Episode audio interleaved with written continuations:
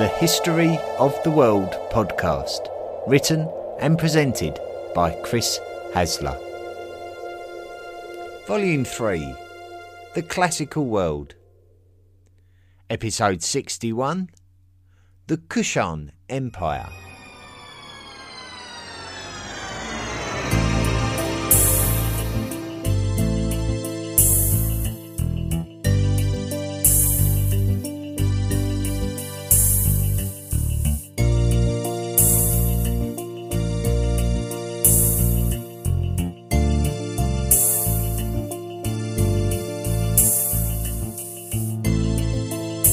This episode, we will be exploring a very interesting area of the world. Generally speaking, it's the lands centred around the modern country of Afghanistan.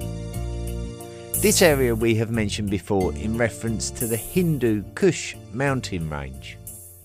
To the north, the Kazakh steppe. To the west, the lands of the Persian empires. To the east, the Indus Valley and the lands of India. And to the south, the Baluchistan coast of the Arabian Sea. It is a crossroad of cultures, with constant influence throughout history from the Persians, the nomads and merchants of the lowlands, and the Indian cultures. Firstly, we have to pick a place in time to start this episode. We know that the first major imperial force to influence this area were the Achaemenid Persians, who expanded into this area from the west during the 5th century BCE. The first major political shift of power here was when Alexander the Great marched eastwards from his Macedonian homelands, conquering the Achaemenids on the way. Alexander the Great reached the lands of the Indus Valley before his death.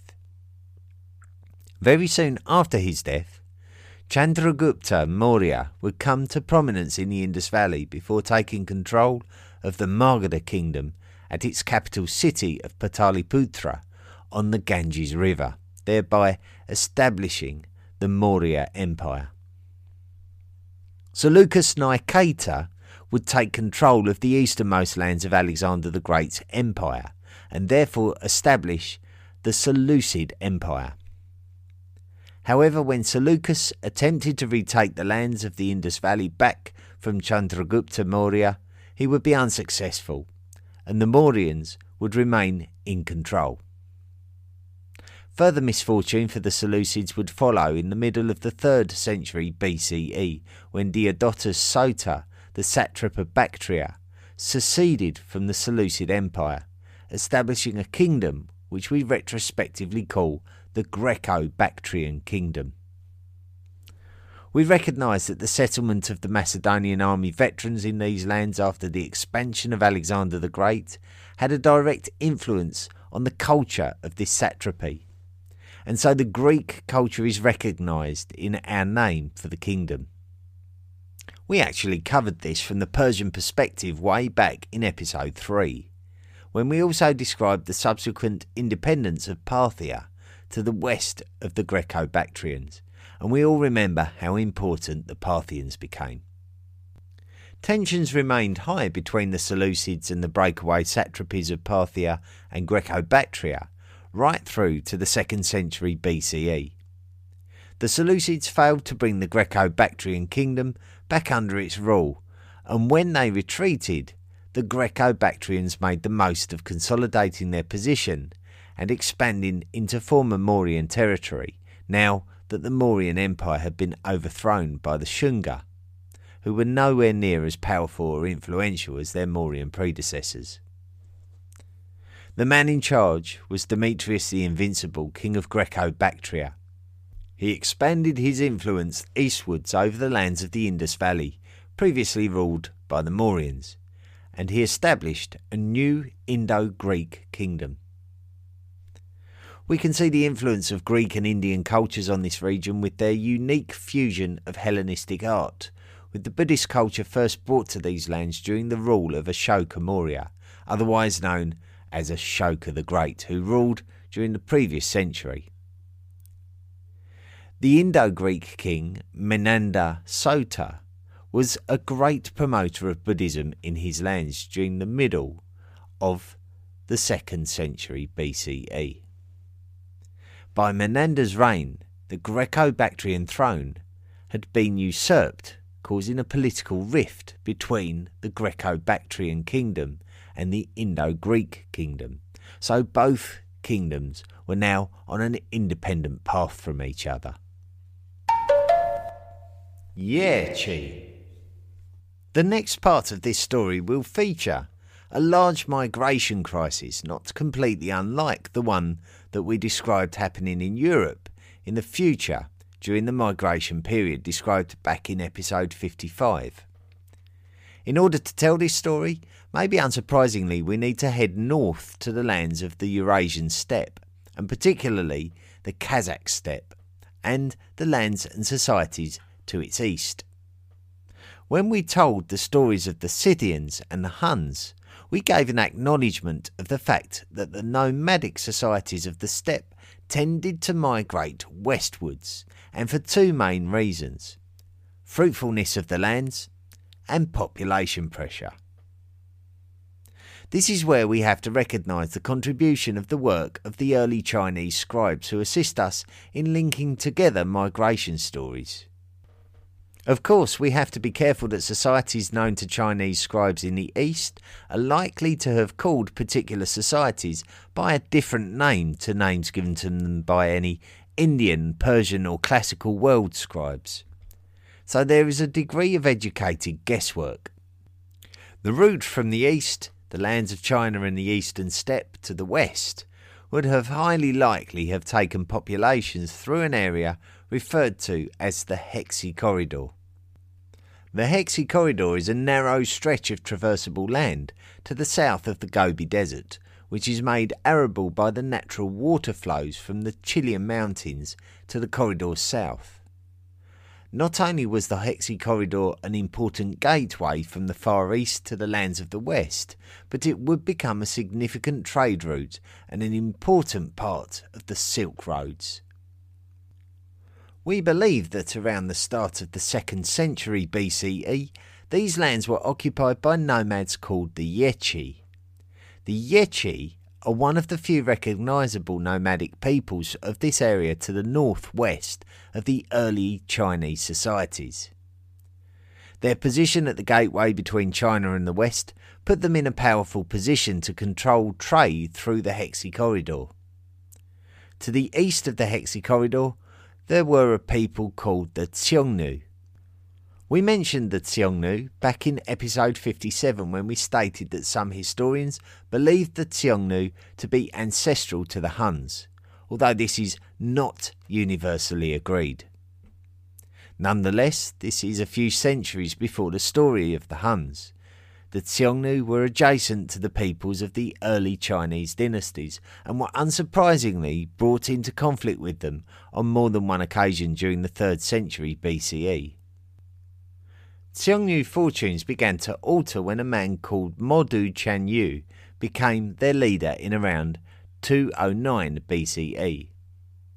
Early in Modu Chanyu's reign, the Han took control of China, and in order to survive, the Xiongnu needed to take advantage of its location and surroundings by taking control of more and more land to the east of the Hexi Corridor.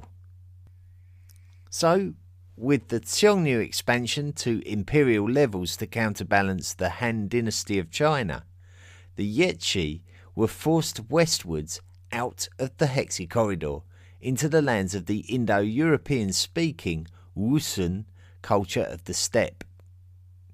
The Yuezhi gave the Wusun a good beating, also killing their king. So they would take their lands, and the Wusun were left to be subsumed by the expanding Xiongnu. As the Yechi expanded westwards, they would encroach on the lands of the Saka. The Saka are a Scythian culture who we mentioned in episode 56, who had been dealt a defeat a couple of centuries previous by Alexander the Great, who had expanded all the way from Europe with his Macedonian army.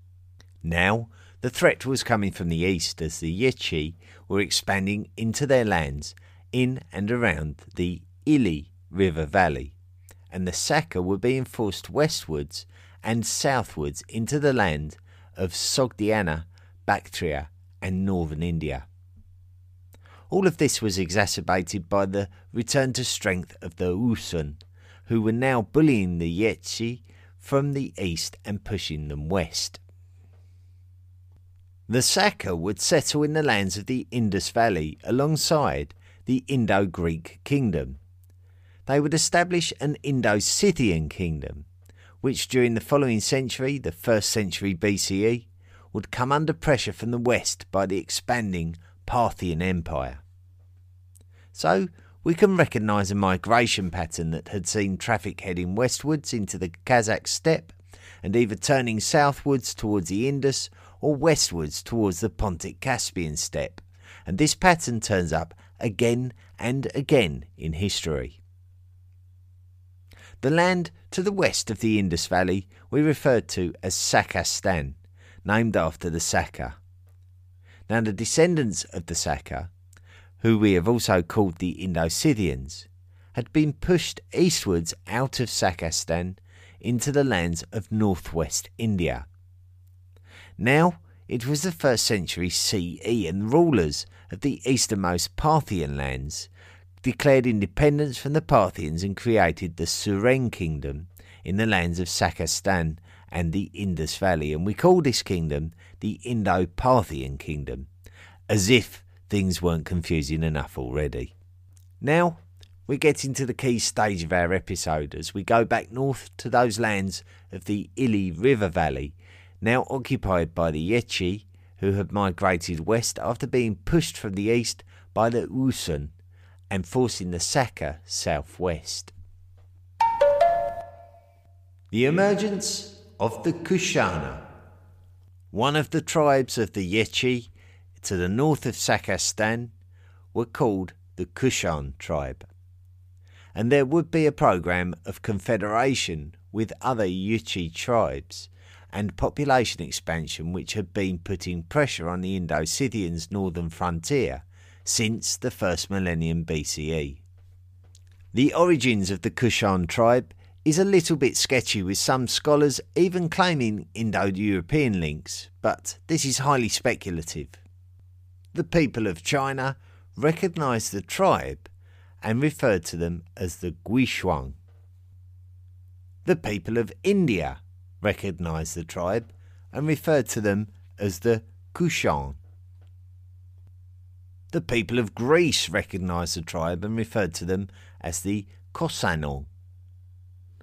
The Kushan, and indeed the wider community of Greater Yuezhi tribes, occupied a very important area of the world that would be the gateway between China and the rest of the world, and as such they would be occupying a very popular trade route that was becoming more popular as societies such as the Romans and the Persians became more prosperous. This was the crossroads of the ever improving Silk Road, with growing trade between East and West in silk and silk garments, spices, ivory, and jade. Societal affluence was feeding human luxury desire and creating the Silk Road trade route network that the Kushans were able to exploit for their own wealth and power. Kushan coins from the turn of the first millennium suggest an upsurge in activity and prosperity. The Kushans plugged a hole in this new prosperous trade route to China that linked the easternmost lands of the Roman Empire in the eastern Mediterranean and the adjoining Parthian Empire of the traditional lands of the Persian empires to the westernmost reaches of the Chinese Han dynasty, who were subjugating the lands around the Tarim Basin, previously controlled by the Xiongnu. So there was now a route from east to west controlled by powerful empires right the way along the entire route. One of the first major rulers of the Kushan Empire was a prince called Kujula Kadphises.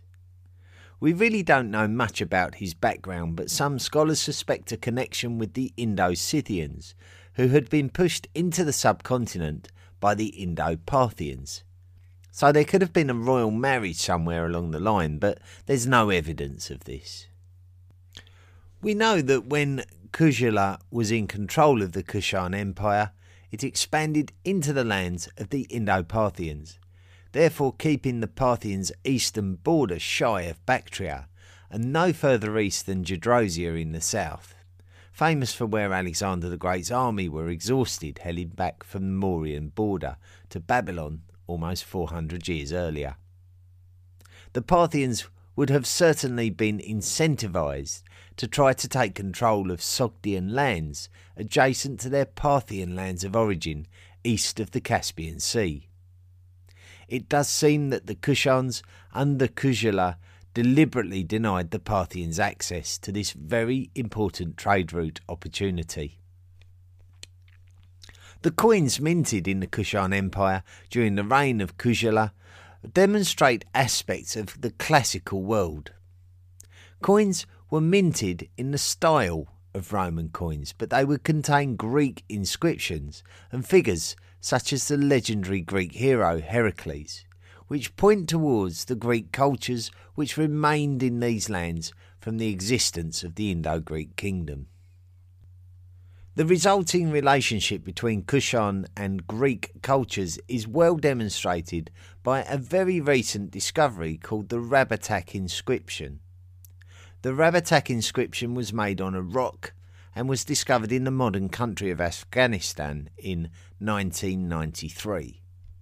It dates to the 2nd century, and these were the lands of ancient Bactria, so we know that this was under Kushan rule.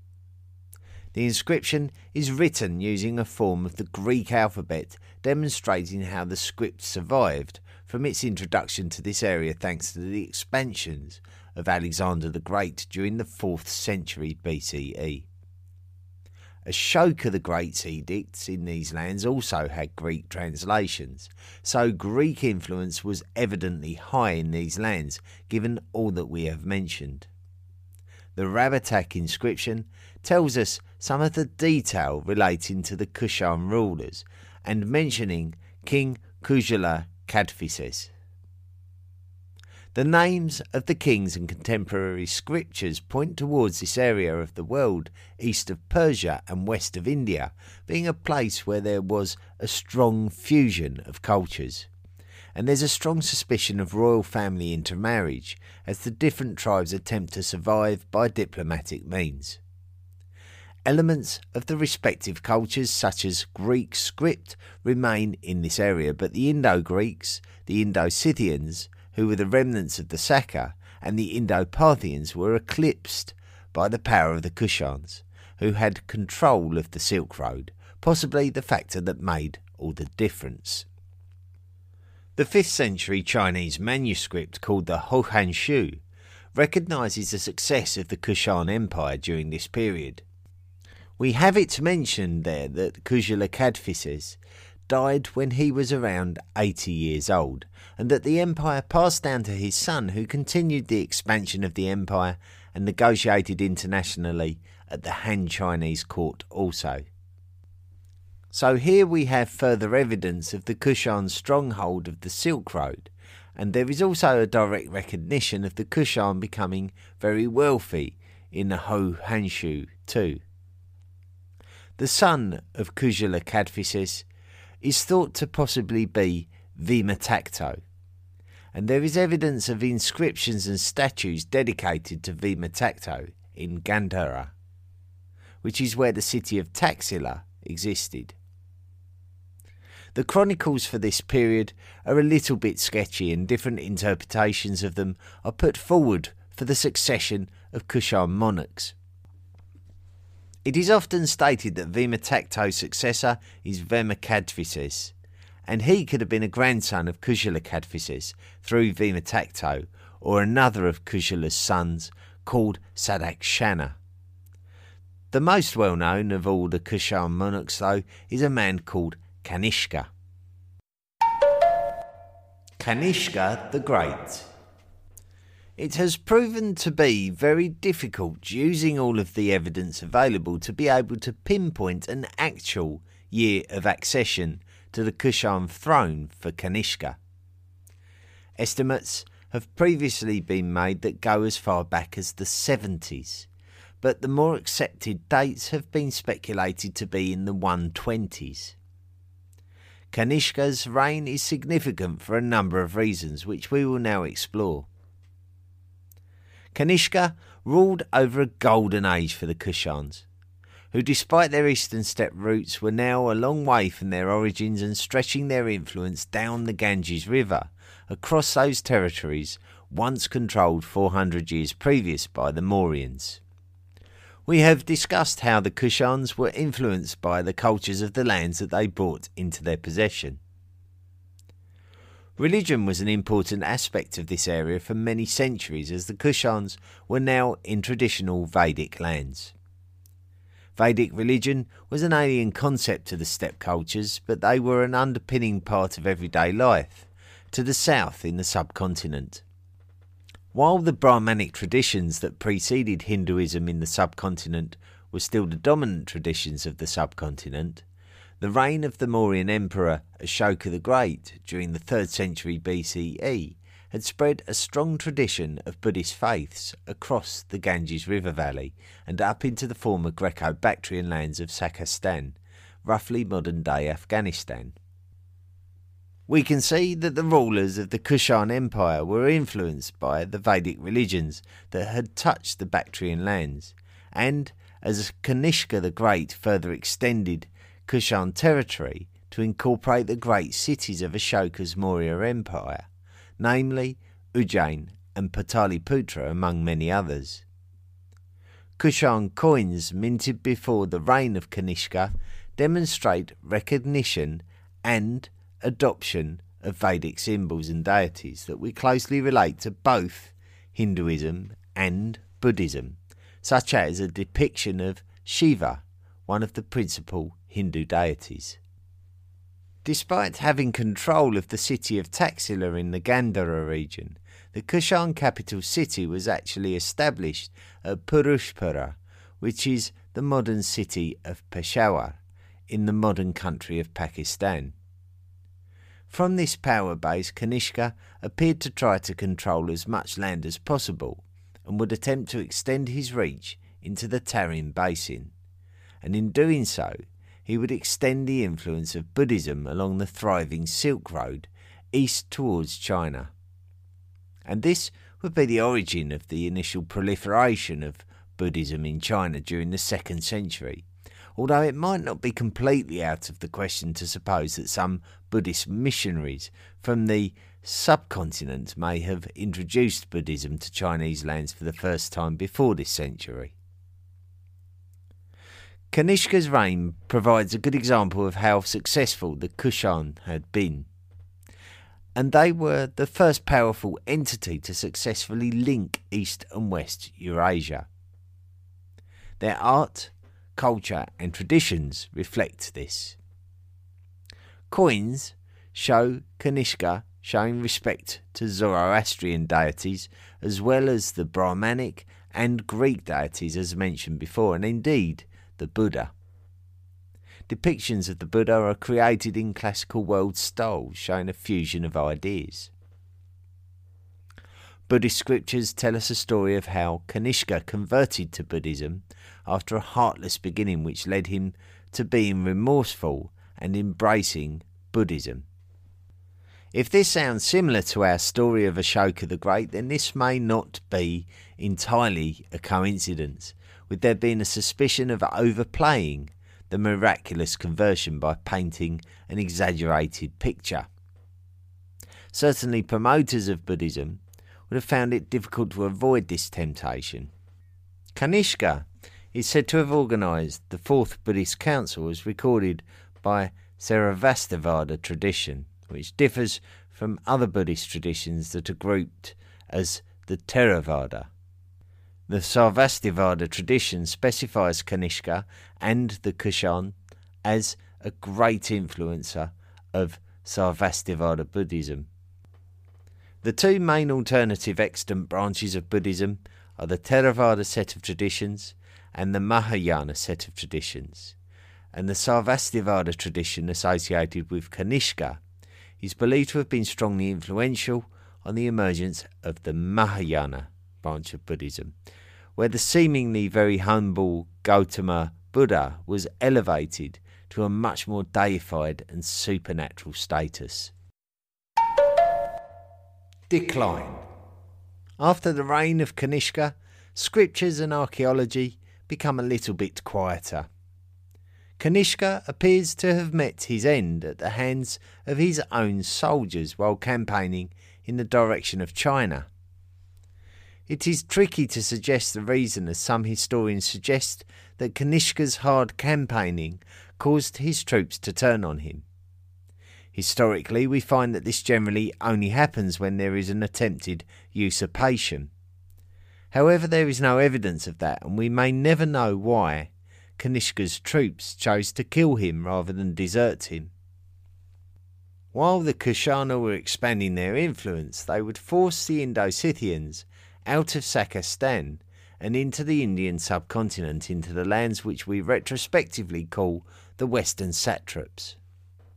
The Kushans were likely to be the overlords of the Western satraps, but after the death of Kanishka, it seems that the Western satraps attempted to reassert their independence.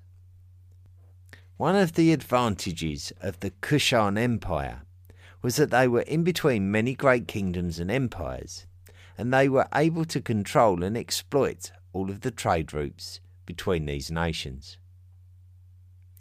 One of the disadvantages of the Kushan Empire were that they were in between many great kingdoms and empires, and because they were controlling and exploiting all of the trade routes between these nations, they could face hostility from all angles. And so they would have to play a game of shrewd diplomatic politics between the mighty empires who surrounded them. In the earliest years of the 3rd century, the Kushans appeared to be paying tribute to the Wei dynasty of China, who were themselves stretching their influence westwards towards the Tarim Basin. This was during the reign of a Kushan king called Vasudeva. Vasudeva is considered to be the last of the great Kushan leaders. It was around the year 224 that the Parthian Empire fell and this could have been good news for the Kushans, but for the fact that the Parthians had been removed from their lands by a new mighty empire called the Sasanians. The Sasanians pushed the Parthians from the west and conquered their lands, but they did not stop there. They pushed on into Kushan territory too.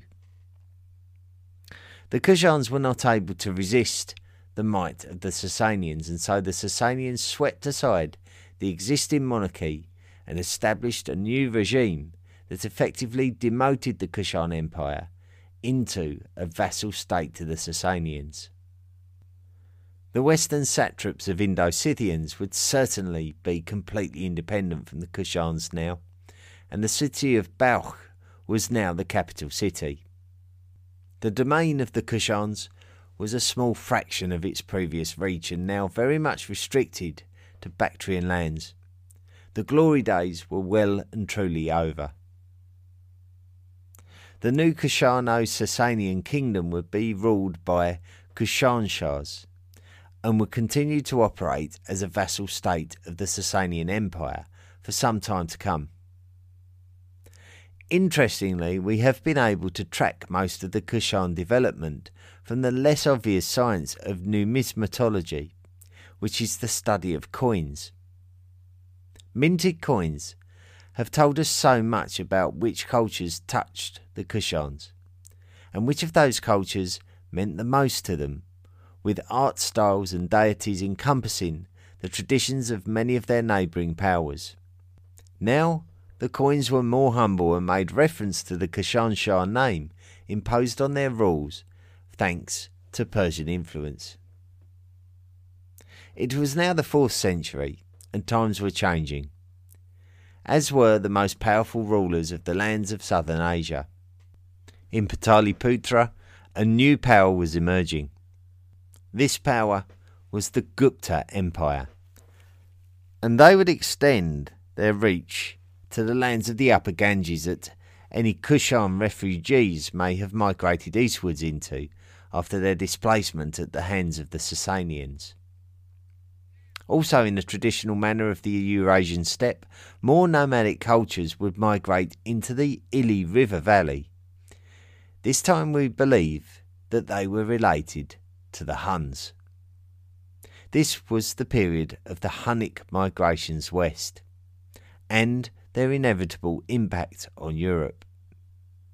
Though it is possible that some tribes also diverged south, just as the Kushans had done before them as part of the Yuezhi. This time it was a group called the Kidarites. The Kidarites are also referred to by the name Kidara Huns. What is extremely confusing is the amount of names of nomadic cultures of the steppe that we have, and trying to determine their relationship to one another. This is made all the more difficult by the fact that some cultures will refer to a set of nomadic tribes by one name, and that name may be synonymous with another name used by another culture. So let's take an example such as the Xionites. Way back in episode 4, we introduced the Xionites as a steppe culture who emerged around this time and had a conflict with the Sasanian Persians. Historians cannot quite pinpoint the connection between the Xionites and the Kidarites, potentially suggesting that they might actually be the same peoples. The Indians referred to these people as the Hunna people. But those Hunna people are believed to have included Hephthalites, who emerged during the following century, the 5th century. However, historians consider the Kidarites to be distinct from the Hephthalites. The Hephthalites are sometimes called the White Huns to distinguish them from the Red Huns, which is another name for the Kidarites. We don't clearly know what the relationship was between the White Huns and the Red Huns and the Huns who invaded Europe, and we're not even sure if the Huns who invaded Europe are more closely related to the White Huns and the Red Huns than any other steppe culture. The issue really is that most of our information is brought to us from the writings of neighbours, such as Greco Romans, Persians, Indians, and Chinese, and their scriptures only tell us what they called them, and we have to investigate the connections for ourselves and draw our own conclusions. My advice to you is not to worry about it too much, and just to consider these classical world era cultures of the Eurasian steppe to be after the Scythian cultures and before the Turkic cultures, and likely to be related loosely to the Hunnic cultures. What we can say is that the Kidarites migrated southwards into Bactria, where they replaced the Kushano Sasanians, and then they pushed on to Kashmir and Punjab within the lands of the Gupta Empire of India, where they soaked up any remnants of the Kushans to the point where their name disappears from history.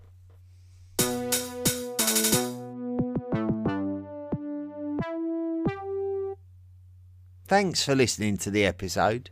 Episode 61. It's ridiculous, it? Ridiculous number 61. Um, but uh, yes, we've done 61 episodes now, and that was the Kushans. And we're going to move forward next week. We're going to be revisiting a couple of aspects uh, a little bit later in the volume. Um, we haven't got that much longer to go in the volume, to be honest with you. We're, we're not going to be doing uh, much more than about 75 episodes in total. Um, but uh, one or two of the aspects uh, that have cropped up in that area are the Buddhist uh, migrations and also the Silk roads. So we need to probably talk a little bit more about those two subjects uh, sometime later on. But next week we're going to stay with the chronology and we're going to be looking at the emergence of the Gupta Empire, uh, all the way on the other side of the Indian subcontinent. But of course, uh, the migration of the uh, of the empire will be touching back upon the lands of the Indus Valley and that kind of area. So, um, very much uh, the next natural stage of the Indian subcontinental story. Couple of messages to read out. First one uh, says, Hi Chris, just found your podcast. It is amazing. Thank you so much. I'm a doctor educated in the UK but now living in Canada. Like you, I didn't study much history in school, having been forced to give it up at age 14 to concentrate on sciences. I have, however, discovered a love of this hole in my education and do my best to fill it in any way I can. Your podcast series is the best that I've found. I've just finished the Paleolithic. I find it sad for you that you do not like your accent. It is an example of the wonderful tapestry of accents that exist in the UK and is part of history uh, itself in a way. It's perfect for explaining things as well as you do. I cannot even contemplate how much research and text preparation goes into each episode. Part of my medical degree included a course unit in human evolution, a subject that has always fascinated me, and comparative anatomy with hominids, and you have given me a better understanding of it than any of my old professors did. Thank you again. I keep looking forward to the uh, the future episodes. A real treat. Best wishes, uh, Ian Higgins. Thank you, Ian. Very kind, very kind message. Very warm words, and um, yeah, certainly. I, I, don't know. I mean, anytime anyone mentions anything about uh, uh, anatomy with uh, hominids, I always think back to that TV series um, with uh, Professor Alice Roberts, um, among others and uh, it, it, was called Prehistoric Autopsy, where they were um, looking at uh, the actual biological aspects of of uh, our, our our ancestors, or the other hominins that existed before us. So I highly recommend that if you can find that series. Now let's see uh, what reviews I've got uh, for the podcast. Um, I've got one from Brilliant98 um, from Great Britain, who's put uh, perfect for car journeys. This podcast has been uh, an excellently written and executed. Chris is an extremely modest guy who who have you been talking to? I don't. You must be mistaken me for someone else. Chris is an extremely modest guy who passes the information on to you effortlessly. Seldom do I have to re listen to an episode to fully understand a given subject, and this is especially impressive as it's normally hard to concentrate to a podcast when driving. Harry Dorset, UK.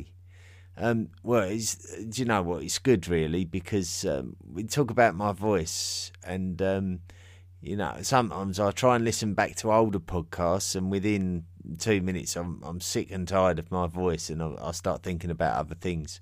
Uh, but um, it's nice to hear from others that when they're listening to the information for the first time that they're they're finding it engaging. So um, I must be doing something okay, and um, you know I'm enjoying it. I'm really enjoying writing it and producing it and um, and broadcasting it. So I suppose that's all that matters, doesn't it? If if people are crazy enough to listen, then God bless them and uh, thank you, uh, thank you once again.